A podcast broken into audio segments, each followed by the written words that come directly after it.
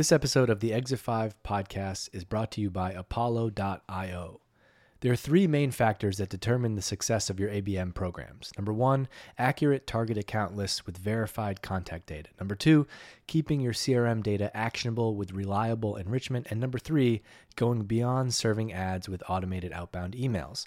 Apollo offers an all-in-one solution for these needs. Easily discover target accounts with over 65 filters, including technographics, buyer intent, and job titles. Automatically validate and enrich contact data, streamline outreach, and boost campaign effectiveness with just a few clicks. They're ranked number one for contact and company data accuracy on G2, and with over 6,000 reviews and a 4.8 star rating, it makes sense why they're one of the most loved products out there right now. You can sign up for free with no credit card entry required. That's free, for real free, no credit card even required at apollo.io/exit5. That's apollo.io/exit5. This episode of the Exit 5 podcast is brought to you by my friends at Metadata. Yes, they're my friends. I'm working with them right now. Hey, Metadata, what's up? Metadata helps demand gen marketers automate paid campaigns and drive more revenue. If you work in demand gen, you know how running paid campaigns can create so many technical, mundane, and repetitive tasks. You got 17 tabs open in your browser, more like 170. You're jumping from LinkedIn to Google to Facebook. Plus, there's all the audience creation, creative, and testing variations. It can be an entire job just to keep track of this stuff and make sure it all is running properly. And with humans doing it, there's bound to be a lot of wasted time and potential for mistakes and missed opportunities. Through AI and automation, Metadata frees you from having to manually do these tasks so you can spend your time on the work that matters most: strategy, creativity, and the experimentation. Demand gen teams use Metadata to execute hundreds of campaigns without ever logging into ad managers, automatically monitoring their campaigns and optimizing for pipeline and revenue, and drastically scaling their performance before needing to hire more people or hire an agency. In the last 2 years, Metadata has automated 92,000 campaigns and influenced over $2 billion in pipeline for customers like Zoom, Ramp, Pendo, and ThoughtSpot. ThoughtSpot generated $5 million in pipeline in their first few months at a 1-to-6 spend to pipeline ratio. There's a stat right there. Write that one down. That's a stat that will get you promoted. If you're a demand gen marketer and you're running paid campaigns today, you really should consider using Metadata. You can learn more about how the Metadata team can help you do humanly impossible marketing at metadata.io. That's metadata.io. And make sure you tell them that you heard about them right here on the Exit 5 podcast. 1, 2, 3, 4.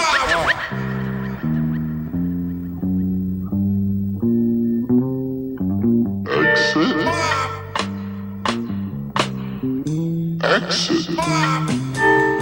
Hey, thanks for listening to another episode of the Exit 5 podcast. My guests on this episode are Breezy Beaumont and Andrew Capland. Hey, guest number one. Nice to see you. Thanks for coming. Thanks for doing this. Hell yeah, man. I'm excited to jam. I appreciate you thinking of me. It's also nice to meet you. I feel like I haven't actually seen you and spoken with you like face to face. Yeah, likewise. Here I am. Nice to meet you. And there she is, guest number two. It's in the mix. So, hey, Breezy, what's up? Nice to meet you. Nice to connect over this. Andrew's here. Breezy's here. There's people here live, which is cool. It's not that many, but I just posted the link like to a small group. And sometimes I found that it made it a little bit more fun having like people in the chat for the podcast recording, because it just gives additional questions for outside of me. So anyway, you both have important jobs to do and busy things to do. And I don't want to waste any more time. So I'm going to kick us off, and today on this episode of the Exit 5 podcast, we're going to talk a little bit about everything like we usually do, but I think the core focus will be PLG, product-led growth, and my two awesome guests here will hopefully have you, actually not hopefully, guaranteed to leave you after this hour feeling smarter and a little bit more informed. But first, let's do quick intros and background, who you are, what do you do at your company, background on your company, just so people can get the context. Breezy, why don't you go first, and then Andrew after that? Sure, sounds good. So hey, everybody, I'm Breezy. I'm the head of growth and marketing over at Correlated. So Correlated is itself a product-led growth company. We also work with a bunch of product-led growth companies. So we're a SaaS company ourselves. We sell software, if that wasn't obvious enough yet. And then I'm also just a big product-led nerd. So if you follow me on LinkedIn or those other platforms, you will hear lots about it. Okay, we'll come back to you in a minute. Andrew. Yeah, I'm Andrew. For anyone that doesn't know me, I'm a former two-time head of growth at Wistia for a long time and most recently at PostScript. But about a year ago, I left my full-time job to grow a solopreneur biz. That's called Delivering Value, which is my approach to growth, which I'm sure we can get into later. And it's all about serving the growth community. So I do one-to-one coaching for people that lead growth teams, and I do advising for product-led SaaS companies. Got it. Okay, awesome. So I have a question. First of all, just curious to hear, how do you define product-led growth? I see a lot of companies today that they are attracted to this model because they have a product that they want people to sign up for and use. But I also see a lot of people get confused because they're also trying to do more upmarket things and they're trying to do ABM and product-led growth. And so just curious to hear like your frame for how you describe it and who creates the fact, like, does marketing decide like, oh, this is a product-led business, or like, how does that even come up inside of a company? Yeah, I think we'll both give a good definition here, I think, because just like a lot of terms, it depends on kind of like how strict you want to create kind of these bumpers on what the definition should be. So like from my point of view, product-led growth company is anyone who puts the product at the forefront of everything that like every business function. So sales is thinking product first, marketing's thinking product first, et cetera. So this is kind of like an umbrella term for, you know, freemium, free trial, all of these different ways for people to be able to go onto your website and easily access and get started with your product. I know some folks have like sort of a stricter definition that they feel like only can really define product-led. That's sort of where I stand. And I don't know. Do you think this is only related to companies that sell to like small business? Because typically it's like small business, high velocity, freemium, or do you see it across all types of businesses? No, I think that's one of the most common misconceptions. I'd say like the top two misconceptions are probably like that it's only for companies with low ACV and that there's no sales teams at product-led companies. The product just sells itself and it's some like miracle solution for a business. So say that's definitely two of the most common misconceptions. If you look at some of the really successful product-led companies, I think like Datadog, their ACV is like 100K. A couple others that I'd have to look up the data, which I can do on the side really quickly if you want here. But there's definitely some outliers from that low ACV product. What do you say, Andrew? Don't wait for me to call on you. Yeah, I mean, I agree with all that stuff. At its core, product-led is a go-to-market strategy. It's a company strategy on the go-to-market side, using the product as the main go-to-market tool. And so I think that people think that this just means self-service. Like they think it means no sales, but really what it means is that there's more than one go-to-market motion. So instead of just having inside sales or just having self-service, it's about finding an environment where you can create self-service first, or maybe a baseline of self-service, and then figure out how to balance that with the one-to-one stuff. I totally agree. I think those are the main misconceptions. Can work at a lot of different businesses, but that's kind of like what it means at its core. But I do think that there are some product-led principles. Even if people can't pull out their credit card and buy your product, like without talking to someone, there's still some ways that you can use your product as a go-to-market tool. Like you can embed a version of it on your website. You can like do all these different, you know, create templates that are inside your tool that people can use. And it's just all about using the product to help sell the product. I love it because I think there's just so much noise and so many tools and so much competition out there today. And I think like, especially as a buyer in like in a B2B context, I think most of us are like, just show me the freaking thing. Like I need to see it. I need to log in. I need to play around. That like, it's either just show it to me, or it can be such a big leap to make this big purchase, 50, 100K, 200K, $1 million ACV thing. And you've never even gotten a taste of that. And so I think I love it, but I also think you hit on this important thing, which is it can also be beyond product. Like one of my favorite, this isn't really product-led growth, but like HubSpot website grader is a fantastic example. That's like, it's not PLG, but it's next to it. You know what I'm trying to say? Like it's related because it's the perfect funnel. They got people to come to this website grader, put in their website that said, shit, I need help with my website. Tell me what's wrong with this. It's going to spit out all the things that are broken. And then by the way, surprise, wink, wink, like, oh, you want to fix all these things? Like we can do that in our product. Do you all think about like a marketing? Do you see marketing tools as a huge piece of that lead gen funnel? I think that's freemium before we knew it was freemium. Okay. Like I worked at HubSpot in the early days, and I don't think anybody would have called that freemium, but really that was kind of freemium, right? It was a free tool that could apply to a lot of people. That was a great introductory, attracted the right folks, but it's a really good introductory for the main offering. And they had some upsell and like conversion stuff built in, which was primarily using people, right? Like email nurturing campaigns and sales folks following up. But it's pretty similar to a lot of the models I feel like that we're seeing more of today. Yeah, I feel like we almost did this sort of like crawl, walk, run into this, whereas B2C was already just like eons ahead of us and B2B just needed some time to catch up here. But yeah, like the idea of these sort of lead magnet products that people had on the side, I think that was one of them. I think the whole gated content movement to ungate everything and just make it all accessible and just give away the knowledge in the same way. Sort of like were the baby steps for us to be like, yeah, you know what, maybe we could actually just open up our product a little bit more. I think also like one of these things that people needed to realize to get over this hurdle of being more open to product led was the idea that they're like, well, what if our competitors get into our product and see it? It's like, well, literally, like, do you know what your competitor's product looks like? Yeah, you do. Like you've actually seen right. a live demo of it. Of course you do. And of course they've also looked at yours. Like that is so silly that people still to this day, I've like talked to multiple groups of people in the last few months who still feel like somehow their competitors don't know their product, even though they know their competitors like the back of their hand. So I think we're starting to get over some of these hurdles that get in people's way and get a better understanding of like, it's all already out there and your competitors are already starting to move it in this product-led fashion. And you can either go with it or lose out on market share. It's kind of like, this is your choice at this point.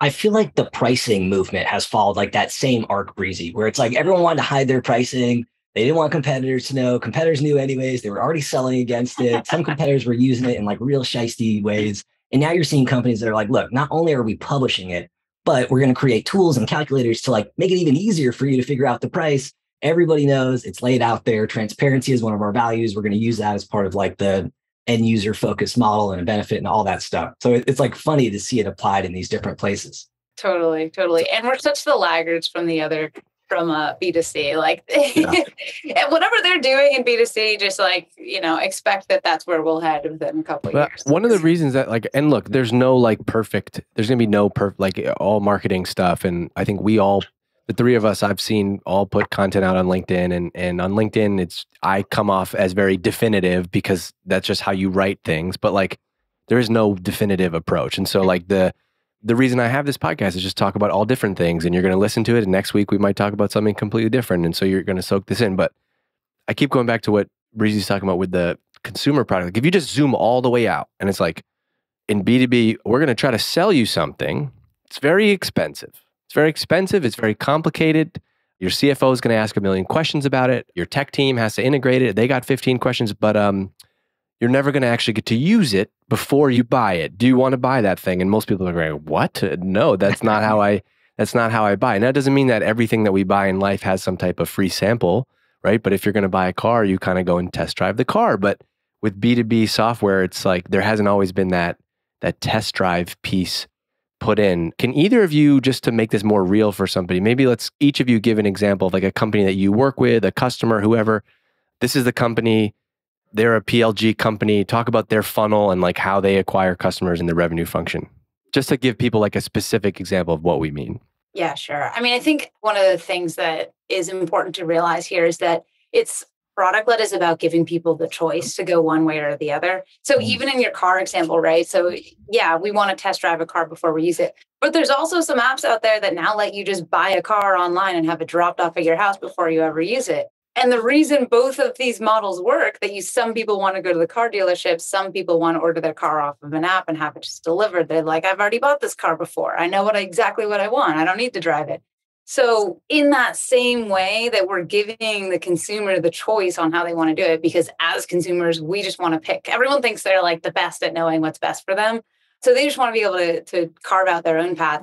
And that's how things should work at a product-led company. Well, I love that also, because that basically acknowledges the fact that like, hey, Dave, everyone who's going to buy your product, they're all going to be at different needs. And so needs and wants. So there's going to be the person who doesn't care, has the money, whatever, but want the car, don't want to deal with any of the process. But then there's going to be the other person like my dad who wants to go to the freaking car dealership and talk to the Toyota guy for 3 days before he buys. And I think it's smart because you're coming in and you're acknowledging that like people buy differently. Go ahead, Andrew. No, I love that. I was just going to riff off that, which is I'm seeing more and more product-led companies where the first thing you see after you sign up is a question. And it's like, oh, how do you want to use the product? I want a guided tour from a real person, or I just want to poke around and explore on my own. Like I think Pendo does that really well, which I think is the future. I totally agree with you, Breezy. You and I have never talked about this, but I just think we're entering this choose your own adventure era of SaaS. Like, I think the previous era was like, oh, just make a free trial or free plan and like put everybody there, minimize friction, minimize CTAs, everybody free, just get in the thing, you'll love it.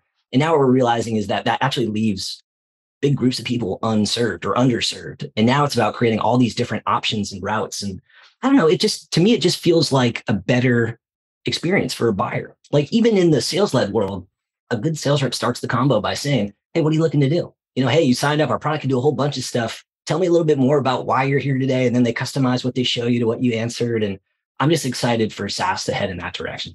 Yeah, I think when we look at B2B SaaS or even B2C, but the way that that ends up kind of translating when we look at like the funnel or like how things are, you know, moving across like funnels down, it's the flywheel, whatever you were calling it. But let's just call it the funnel for simplicity because people like, it's a good visual. They get it.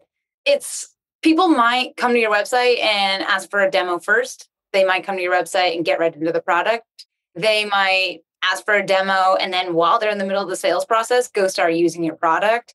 They might be using your product for months and then out of the blue, ask for a demo. So it's very much this like back and forth process, which is why the funnel, like it just completely breaks it. Cause it's like the person's at the top and all of a sudden they're at the bottom. And like, it's like, you know, it's more of like, you know, you get someone fully onboarded, you try to move them to the next tier of your product, you kind of like go in the cycle in that way. So there's a lot of expansion that happens in product led, but it really like makes data crucial and at the middle of everything, because for sales to be able to have a good, solid conversation with someone who's already using the product, you're going to need to know what they've been doing, what have they been successful with, who else has been in the product with them, how can we engage them in this conversation, et cetera. So it's kind of like, if we have to use the funnel, let's call it a double funnel, or and they're going to overlap with each other. It's like a Venn diagram, but it's very much kind of like this process. And throughout, you'll have CS type of conversations coming from your sales team. You'll also have people onboarding people into the product, but also talking about trying to garner more attention from others in the organization to maybe get more of like an enterprise type deal across the table. So it's kind of makes a ton of sense, but it is difficult for companies or folks who have been historically sales-led to try to shift their thinking in this way, because it's definitely very forward-thinking. There's probably some nuance, like, you know, there probably are companies. I was just thinking like, man, it'd be a smart like business decision. If you're a smart founder who is building a company from the beginning, like you would want to build this in. It's hard to do it later, right?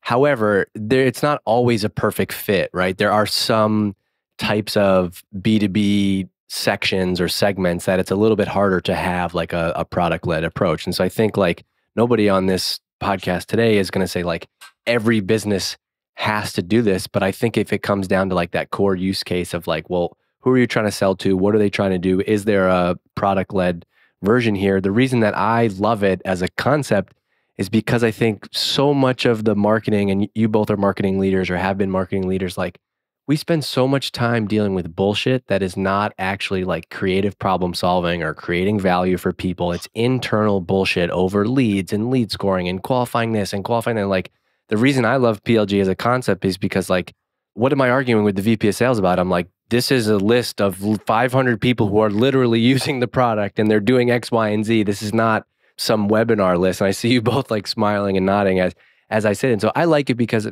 I've seen a lot in the B2B marketing space, and we waste so much time on like internal bullshit issues that don't actually move anything forward, when like this is awesome because it aligns everybody around like a core thing that we're trying to get people to use and be successful with our product. And if we can do that, we're going to be able to sell to them. It's going to sound kind of dorky, but I named my solopreneur business Delivering Value because of that. Like if you just do that, if you're a SaaS company and you figure out how to deliver value, SaaS, us folks, we use like activation rate as a proxy, right? That's just like a dorky way to measure, did somebody get value out of the product or not? At a lot of companies, that becomes the North Star metric. So whether you're on the marketing team or like the growth or onboarding team or the sales team or the CS team, basically if somebody hasn't made it to that point of receiving value, that's what everybody's focused on. You can measure it. Usually it helps to, you know, predict pipeline and all kinds of stuff down the road. And so that to me is the whole thing. And people they define value in different ways, right? If they're a big company, they do different types of value than a small company. If they have a different use case, value might be a little different. So that's the name of the game. I thought you were going to say, and that's why I named my son product led, but you said your company, sorry.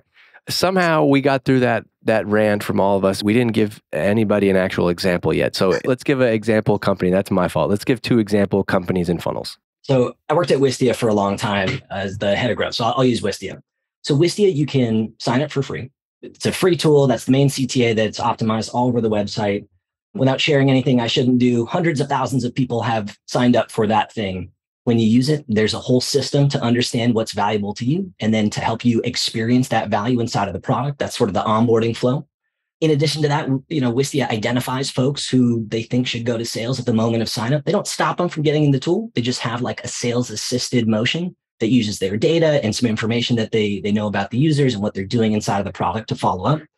So those can use Wistia for free. A good population of people sign up, pull out their credit card, convert into a paying customer. They're happy to use it forever and ever without ever talking to someone from the team. And then there's about 20% who at some point in the process, whether it's at the moment of sign up or later, do get into sort of the traditional sales funnel. It's either based on their behavior, like they do something that looks and feels like a really large company, or they might raise their hand and say, hey, I just have some like questions, or maybe they're... You're listening to my dad's Exit Five podcast. Hey, it's Dave. Real quick, are you hiring marketers or looking for your next marketing job? We just launched the Exit 5 job board, and you can check it out right now. It's jobs.exit5.com. We're building the #1 resource online for you if you're looking for your next marketing gig, or if you're an employer and you want to reach talented marketers in our network, you can do so right through the Exit 5 job board. Go and check out the jobs over there right now. You can browse if you're looking, or if you're an employer, go post a job and find your next great teammate. That's the power of a niche like B2B marketing, and that's what we're doing. That's what we're building here at Exit 5. Go check it out. It's the Exit 5 job board, jobs.exit5.com. Usage or something, right? They might just be uploading an insane amount of content, and all of a sudden it makes sense to talk to them about volume discounts and things. So that's kind of how Wistia does it. There's some loops built in there, like it's a free plan. It says powered by Wistia. That helps drive more traffic of people that can sign up for Wistia's free plan. But that's kind of like the skinny. Yeah. So over at Correlated, if you go on the website, we have the ability for people to directly book a demo, which also I can't believe there's still websites out there that don't let people book on a calendar and actually get time for a demo. So you can book a demo or start using the product, in which case you sign up for an account, drop you in there. And usually, so we'll still encourage folks to do like an onboarding call with us. If people want to be totally hands-off, that's fine. But there are a couple integrations that go into using Correlated, because what we're doing is tying together product usage data and CRM data to tell you who you should be talking to, like what product qualified leads should you talk to, kick off some of those campaigns to them in your downstream tools, et cetera. So with a couple of integrations, usually makes sense to get an onboarding call going. So we do try to encourage it, but we won't force it. Some people are super technical and just want to do it all themselves. Great. Then if you're going to be a tool that pulls together product usage and CRM and other business data, of course, we're going to dog food that. So we get notified when people take certain key actions in our product, when they've invited other users, when they've hit different milestones that we've sort of created, hit these kind of time to value milestones. And then we kind of notify our team. The benefit of that is that one of our places that you can kind of notify folks in is inside of Slack, which gives good visibility to the entire team. So for our customers, that also means that by us kind of notifying in Slack, people who might not be already using the Correlated platform will also see it. So that's sort of like internal virality loop. It's not the great external one we'd like to see. So hopefully we can build some of that in later. But for now, it gives like some internal expansion opportunities for us. And then even just dog fooding it internally, it's a great way for, engineering, marketing, sales, the SDR team on the outbound. So everyone really gets to kind of see like, all right, well, how are people doing? Like, where are they getting stuck? And it's just actually a really interesting way for everyone to better understand what like the user feels as they go through using the platform as well. So that's kind of how our funnel works. Definitely like a very much a back and forth between the different teams. CS might be involved at the same time that sales is on a call, and a very open conversation, a lot of data at the center of it all. Have you had any success with or do you have an example of like the company, like you all see some issue of people getting stuck somewhere, and then you go and do what about it? Because I've always been told, oh, marketing needs to send some more emails and like the problem is solved. But like what usually happens? Yeah. So I would always suggest, whether I'm suggesting this to internally at the team or externally, we always try to build, if we're getting something on a recurring basis, that should definitely go on the product roadmap and be something that you build into the product to improve there. But short term, product can't just get turned around in a day. And so then that's where you need to kind of like insert a human or insert some sort of prompt or whatever it may be, something inside of the product or an email of marketing material, whatever it might be. But you got to fix the problem somewhere. You can't just turn a blind eye to it. So I'd say definitely get it in the roadmap and get it in product, that you should always be putting everything in product and making that as seamless as you can. But short term, fix it with people. And I'll just add there, at my last company, PostScript, we had two like really interesting challenges that the marketing team spearheaded. One is our day one retention was not great. Like a bunch of people would sign up, poke around for a couple minutes, leave and never come back. And it was super frustrating. And the folks working on onboarding like couldn't figure out what to do. And what we realized is like, there's just a population of people that just like want to check it out. They're not like ready. They're not ready to buy. They don't have a thing to do yet. They just want to see what it looks like. And so I don't know, we sort of stumbled into it and we're like, what if we just made a version of this thing that people could kind of demo on the website? And to this day, it still lives on. And it's basically this thing, if you go to postscript.io/features, you can basically text in a number, like you text a short code and you text the word demo. And it basically uses the product to teach you how PostScript works so you can kind of see it in the way that your customers would. And after we implemented that, sign-up numbers went slightly down, but those who are actually using the product, like engagement and total activated accounts went up. And we would get a ton of qualitative feedback from folks that were like, oh, that thing was dope. I probably wouldn't have bought it if I didn't get to see it. I couldn't picture it. And so that was really cool. And then there also were a bunch of folks that signed up after that. Like they thought it was cool. They signed up in the product and then they just got stuck. So PostScript, for anyone that doesn't know, it's a text message marketing tool for e-commerce brands on Shopify. And so e-commerce brands are like fired up about text, but they don't know how to do it. They've never done it. They know it's not email. They don't want to spam their list. They're like, you know, they care about brand. They're really nervous. And so they like wouldn't use the product because they didn't know how to get started. And so someone on our marketing team saw this and was like, well, what if we just made a template library? We'll just make some templates. Let's like ask a bunch of customers for examples. Then we'll use those examples to kind of white label them. And then we can make it into something that people can copy paste inside of the product. And people freaking loved it. It was like, all of a sudden, they were copying and pasting them. We took it to the next level where you could sign up for the product with them preloaded. The engineering team got excited. Eventually, they built them into the tool. So stuff like that gets me really excited, where the marketing team can take some stuff, trailblaze it, figure out if it works, see it, see how it resonates. And then the product team can come in or the growth team can come in and like kind of build it into the core experience. Yeah, you know what? One thing that you hit on, Andrew, that sort of cracks me up is that people assume that because someone signed up to use a product, that means they just want to immediately go and buy it. Like, we don't assume that anyone who comes in and requests a demo, we don't say, well, 100% of those people clearly would like to sign a contract with us. We definitely do not say that all the people who came to sign up for an ebook are about ready to to sign up and sign a contract either. But there's this funny thing in product-led where we assume that some subset of folks assume, okay, well, if they signed up to use the product, well, then they're going to use it. No, it's like one piece of your exploratory figuring out if it's for you or not. Or like that could have just like wanted to get some education and decide later on. Like that could have been such like a transactional thing. It's just like you might go and walk in a store and not buy something, but you know, just because you were there and you walked in and you're just checking it out. I don't know. Like it's not like you were like, what am I going to do today? I'm going to sign up for Correlated. The only thing I'm going to do, you know, like it's. Like, but yeah, but I think what's cool is to hear you both, and for those listening, like. PLG or not, throw out the word.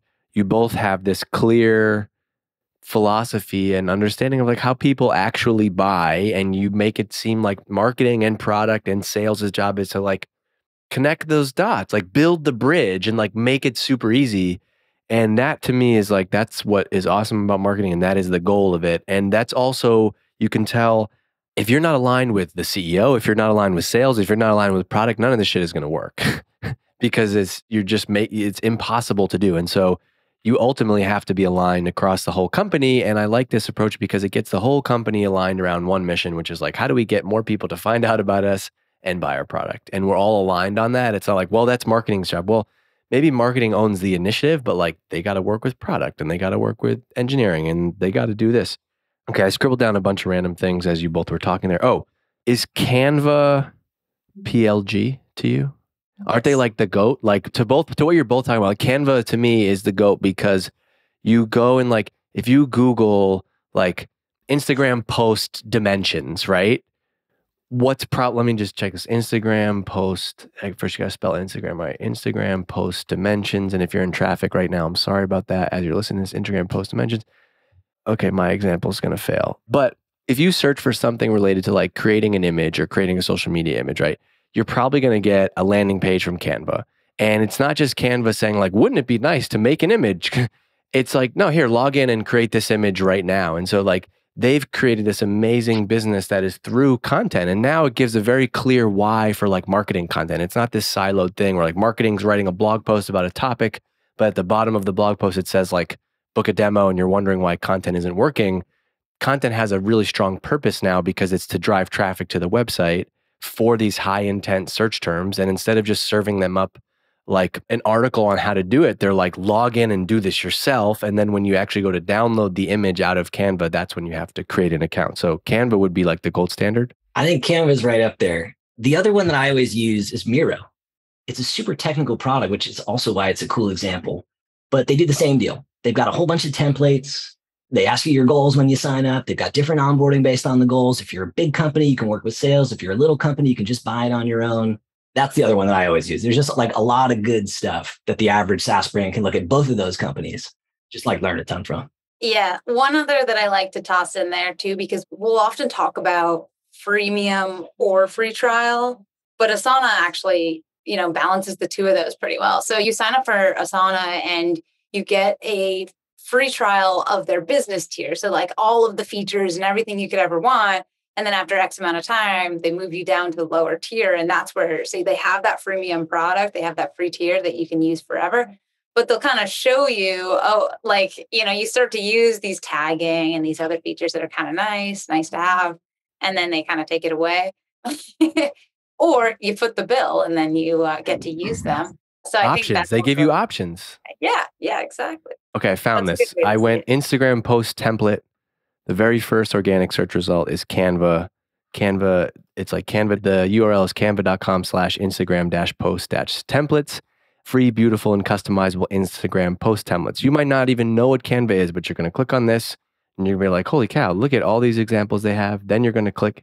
There's no like overlay to get you to log in first. You literally select the template first, then click customize this template. Then you're in Canva. Then you're editing. This is like the other thing, to your point, Breezy, about like, and both of you actually delivering value, right? To Andrew's company, delivering value. Like I've now created and put in all this effort to create this thing. And then I have to create the account to get it. That's like the ultimate alignment of marketing initiatives, if you ask me. And like compare that to Photoshop.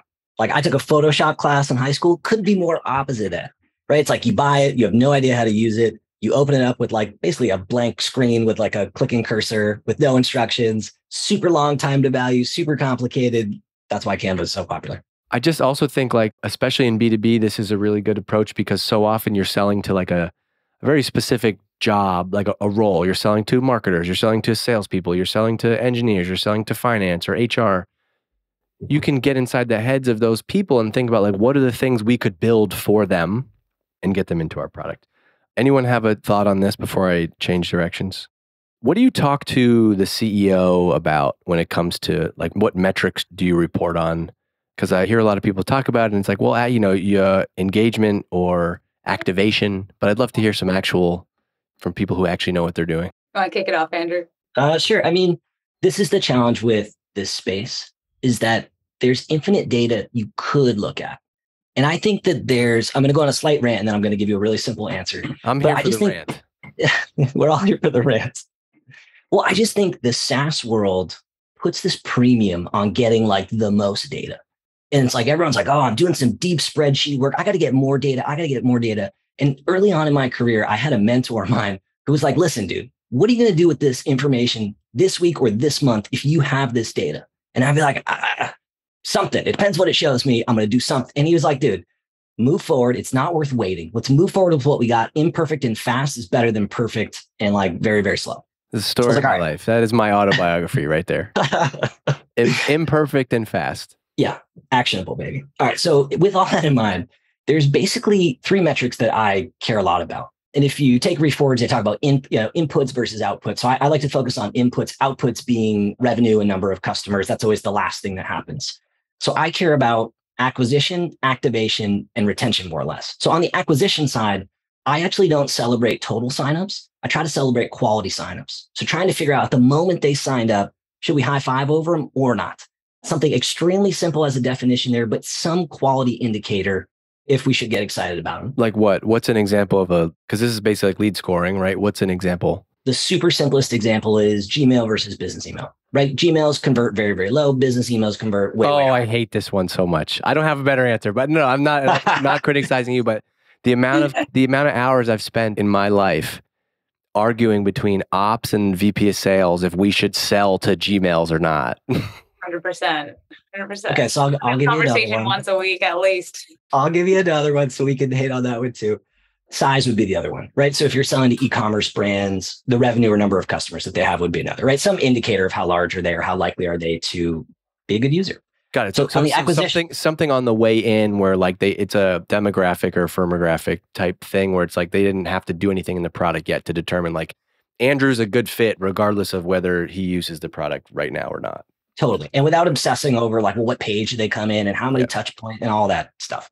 So some measure of quality when they come in. And then the real like North Star for me has always been activated accounts. So activated accounts being defined as when did they first receive value? It's a binary thing. You make it there or you don't make it there. If you make it there, you're 5 to 6 times more likely to buy than if you don't. That's the goal. Get as many people there as possible. And really, my North Star is qualified activated accounts. Of those who come in that we're excited about, how many make it to the place that we're excited about? That's the main thing that I'm looking at.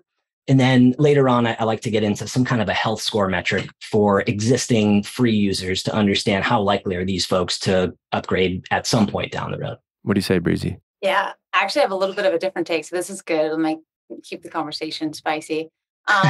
So I actually, I think a lot of the time we'll leave the personal emails to the side. I think. Wait, no, I circled that. I circled that in my notes. We're going to come back to that because I want to just talk about that separately. I think it'd be interesting for people, but let's go ahead. Yeah. I think the other thing is too, I think the reason why I'm so nervous about the segmenting out by, okay, what's their company size or what are these qualifications? I think if you're talking to companies who are born out of product-led, this is a good layering for them and a good way to look at it.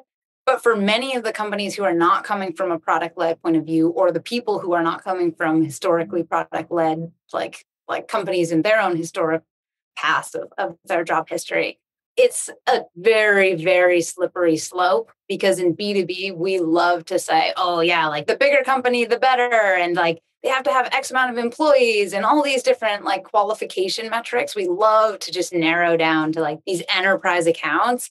And I think if you do that in product-led, you are in some ways kind of like missing the point.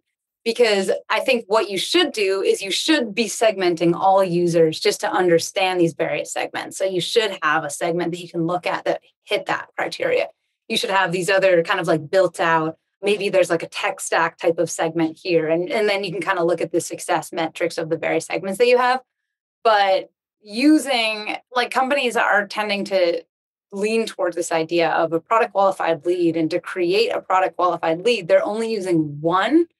And with only using one product qualified lead, now they're saying, okay, the company size has to be this big, the title has, and they're doing it the same way they did with an MQL, which we saw get broken over the last 20 years anyways. And so it's like, I have this fear where it's like, I've been trying to talk to everybody about PQL should be PQLs. There should be these segments and cohorts of your various users that are like PQL number 1, number 2, number 3, number 4, and being able to engage with folks and make them successful that way. And also this is important to do because the needs of the people are different. If you're looking at a really small company where one of the founders is maybe the one who signed up, they don't hit your big company criteria, but they are super technical users, so they can go really far in the product and be successful depending on kind of like what your product setup is. So that's kind of what I'd say there. If you talk to historically B2B folks and talk about adding in that company size data, they love it. And I'm like, no, don't do it. They over-index way too far on it. Well, somebody signs up a free account signs up at a big company. Next thing you know, the sales rep is literally flying to California to knock on their door and be like, hi, I saw that you signed up. Yeah, I think it's smart to have basically staggered. Yeah, we used to do this at Drift in the early days, for example. Like we had certain PQLs, and if they were of a certain criteria, then they got treated differently than others. And that's what's like great about marketing and email and content, is that you can like nurture those conversations at scale based on what they've actually done.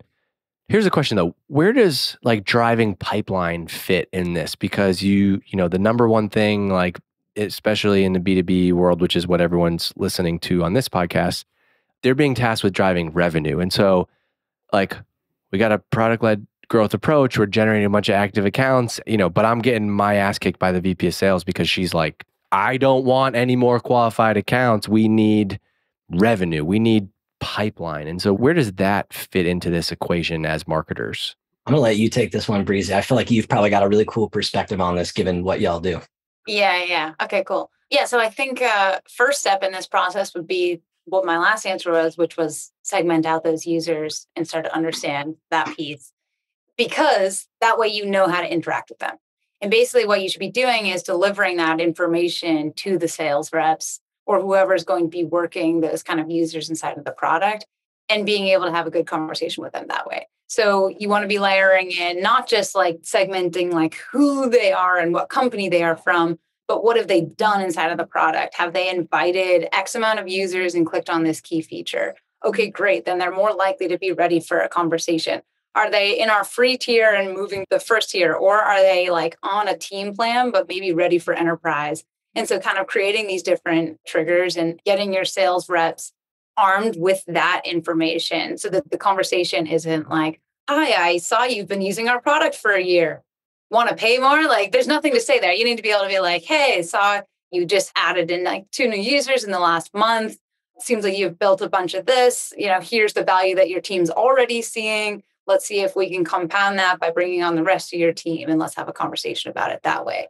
And so that's kind of the revenue approach on taking that product-led data and leveraging that to have a sales conversation.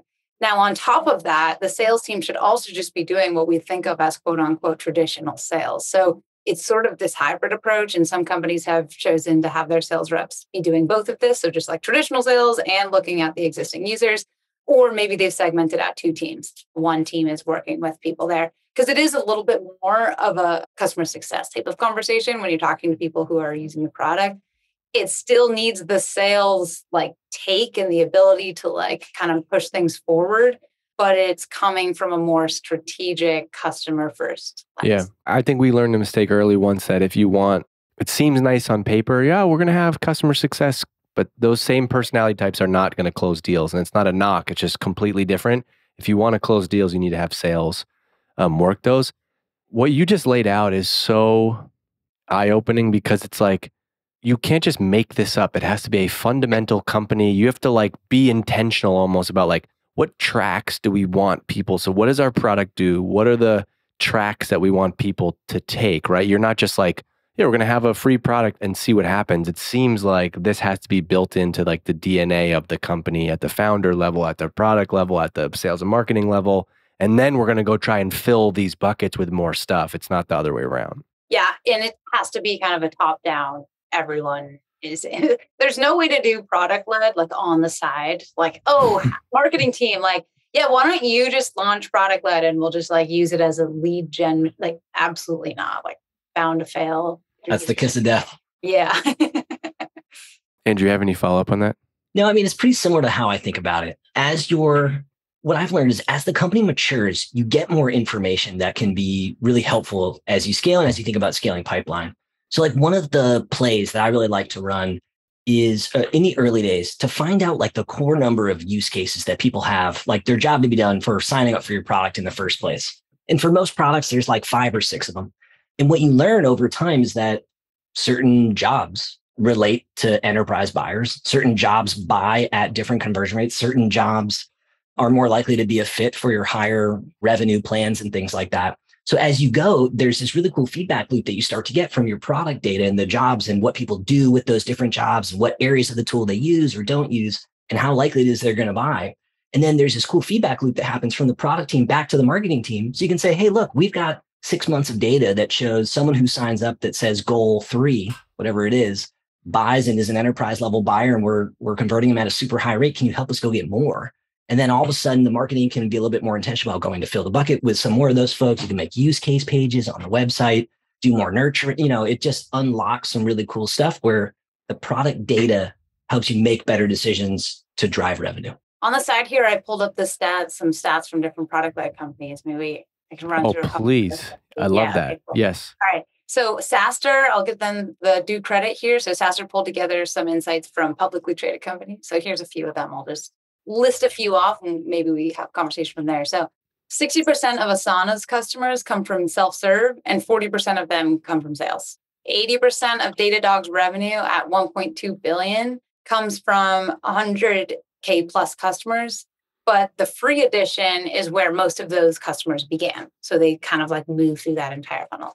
100K plus customers, meaning they like the contract, it's a $100,000 contract. Yeah. So landing and expanding. Yeah. Yep, exactly. So like starting from free and expanding all the way up to 100K or over. 60% of Expensify's customers started off in the free edition, even at their current IPO. That's still the case for their funnel. Wait, let's pause on that one for a second. I love that one because that's probably an example that everybody can understand, like from how you sell into a big company. I'm marketing manager Dave. I need to file an expense report. I sign up as one person or whatever, or a small team. Now all of a sudden the whole company gets it. Because I guess the point that I was getting stuck on for people is, can be hard to think of the math and how this scales, right? Like if you bring in a free user, I got one salesperson at $10 and our CEO's breathing down my neck because we got to get to $1 million in ARR this year. Like that's where it gets hard. And so like the pricing and expansion has to be so intentional with these companies also, right? Yeah, actually, and that's a good point too, because expansion, we've always talked about land and expand, right? Every company's like, yeah, land and expand. Like, but in reality, like every company landed. And then 365 days later, they were like, oh, look at that. The contract's up. Do you want to expand by 5%? And they're like, yeah, we got 5% expansion. Like that was the land and expand. That is not land and expand. That is you landed a customer and your product was sticky enough that they stuck around and stuck with like inflation or maybe a little over inflation. I just got a bill today from HubSpot. Hey, you are now paying, congratulations, you're now paying us more money because you got more contacts. And so we will now take more of your money. I think I get one Great of those job. And I'm like, wow, this is the best business to be in. Yeah, exactly. But in product-led, it's like land and expand, like actually, like expansion is crucial or else everyone's just using your product for free. So like you got to land and expand. And also there's way more expansion opportunity. So in some products, you'd move from like just like a low tier to a high tier or like add feature on. But if you look at the pricing pages for most product-led companies, you'll see they have like a free tier, the individual tier, a team tier, an enterprise tier, all these different tiers. And then on top of that, they often have multiple product line, multiple feature addition, like all these different things that you can kind of get in there. So there's a ton of expansion. Well, like and let's keep going with your list. But I was like, I just plugged in Asana pricing and like I'm on Asana's pricing page. They have a $10.99 middle tier, $0, $10.99 middle tier, and then business tier is $24.99. And then that just is hard math from a marketing standpoint. And then when you go, and then I look at the revenue, Asana revenue last year or last quarter was 100 million. So whatever, whether it's year or quarter, the math doesn't add up. And so you have to have this baked in. It's not just like, go do this, generate a bunch of free users, because the math just never makes sense. And you're never going to be able to go and generate, well, or, hey, next quarter, you got to go bring in 50,000 new signups. Like that's going to be a tough task. Yeah, totally. Yeah, Toast's SMB NRR is 114% today, but it took 4 full years just to get to 100%. So that's now we're getting into some like nitty gritty here. So maybe I should have skipped over that, but NRR, net retention rate, more commonly looked at, but I looked at it all across SaaS, but more commonly high in product-led companies because of if you're looking at churn and expansion, which tend to be better in product-led companies. We just talked about why all the expansions there, and then generally lower churn because they've already been using the product and this and that. And so you'll see a higher NRR for a lot of product-led folks. So let's say 38% of Freshworks customers still pay monthly, even at 400 million plus in ARR. So that's sort of an interesting one. So that's sort of like, monthly, maybe they're still on credit card. They might end up, I could see them, making some moves to move something. But, that aside, Sprout Social IPO'd at 180 million ARR with 20,000 plus of its customers paying just $99 a month. So there's kind of like that long tail example. So tons of people still paying a low amount, but so many people all actively using the product that then it kind of like generates like a good chunk of revenue for them. That's kind of the model I'm most used to. Yeah. From my experience, yeah.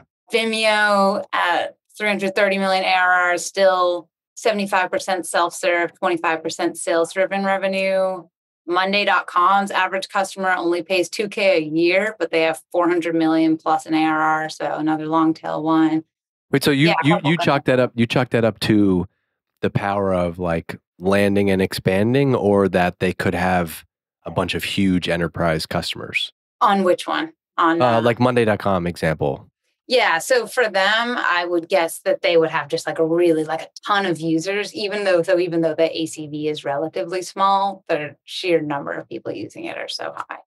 But what you'll see with those types of companies is they hit this inflection point, and like with a metric like that, you'll start to see maybe some of those kind of moving to more enterprise type tiers. But yeah, so I think like, all across there's MongoDB on this list, Cloudflare. So there's examples that go both ways. There's examples that show a long tail of low ACV, and that's how they're just generating a ton of revenue. Then there's companies who, they have like they use what would be kind of like that long tail as their source of like leads, so to speak, and kind of move those people up and get them to the enterprise tier. So they're enterprise solutions, but they allow you to kind of get started with them and move up quickly in that way. So definitely both sides on being like a good chunk sales led, a good chunk from the free version. It's all over the board. It's not quite so simple as people kind of chalk it up to be like, oh, it's a free product or you pay $10 a month, like only Calendly. It's like not the case. Right. All right. I wish it wasn't the case, but we do have to, the producers are in my ear here at Exit Five Studios, and they're saying that we must wrap this up. But you two drop a ton of knowledge on this, and I want people to use this as an opportunity to find you elsewhere. So let's do like quick plugs where people can get your content, find your stuff. Andrew, go first. You can find me on LinkedIn or Twitter. I'm most active on LinkedIn. Andrew Capland, C-A-P-L-A-N-D. It's spelled a little different than your other Caplands, but that's where you can find me. You can also check out my website, deliveringvalue.co, all one word. I've got some digital products on there. I do coaching. I do advising. That's where you can find me. Breezy? Yeah, you can find me generally on LinkedIn is my number one spot. So Breezy Beaumont, there are no other Breezy Beaumonts in the world. Shouldn't be too hard to locate me. And if you're interested in product-led stuff, you can go to getcorrelated.com. Just check out the blog. We also have a biweekly call. Actually, I run a biweekly call with a bunch of product-led folks.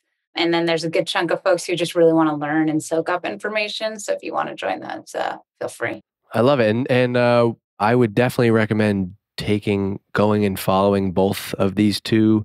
One of the cool things about this podcast is I've been reaching out more to people who I'm seeing put out content. And I'm like, you know what? I don't know this person personally, but I would love to just like, this person seems smart. Hopefully the podcast validates it. And obviously it did in both of your cases. So follow Breezy, follow Andrew, get more PLG in your feed, ask questions. But most importantly, don't take anything verbatim. There is no playbook. There are no fundamentals. Like I think what I can tell that's cool about both of you is that you look for answers. You have some frameworks and principles for how you might think, but it's going to be different at every company, at every point in time, in every market. And so I think that's a really important reminder. Thanks for you both for joining this. I will see you around. This podcast will probably be out in a week or two, and I'll see you. Okay. Awesome. Thanks, right. Dave. Adios. Thanks for having us. Bye bye. Hey, thanks for listening to this episode of the Exit 5 podcast. If you're in B2B marketing and you want to grow your career, you should also go and check out everything that we have over at exit5.com. We've got articles, we've got videos, we've got templates. Plus, we have a community of over 4,000 B2B marketing pros. Whether you're deep in your career and want to connect with your peers or just starting up and you want a place to go where you can see what people are talking about, get smarter about B2B marketing in your own time to grow your career and help grow your company, go and check it out. It's exit5.com. You can get on the email list there. You can join the community. There's 4,000 marketers in the community. We have a job board. We're always adding new stuff. It's really becoming the number one place you can go if you want to grow your career and learn more about B2B marketing outside of what you're doing inside of your company every day. So check it out, exit5.com. And I also want to make sure I give a shout out to my friends at Hatch. That's hatch.fm. They produce this podcast. It sounds amazing because of the work that they do. And they work with B2B companies just like yours. They offer unlimited podcast editing and strategy for businesses. You can get unlimited podcast editing and on-demand strategy for a low monthly cost. All you got to do is just upload your episode and they take care of the rest. Go and check them out. It's hatch.fm. This episode of the Exit 5 podcast is brought to you by Apollo.io. There are three main factors that determine the success of your ABM programs. Number one, accurate target account lists with verified contact data. Number two, keeping your CRM data actionable with reliable enrichment. And number three, going beyond serving ads with automated outbound emails. Apollo offers an all-in-one solution for these needs. Easily discover target accounts with over 65 filters, including technographics, buyer intent, and job titles. Automatically validate and enrich contact data, streamline outreach, and boost campaign effectiveness with just a few clicks. They're ranked number one for contact and company data accuracy on G2, and with over 6,000 reviews and a 4.8 star rating, it makes sense why they're one of the most loved products out there right now. You can sign up for free with no credit card entry required. That's free, for real free, no credit card even required at apollo.io/exit5. That's APOLLO.io/exit5.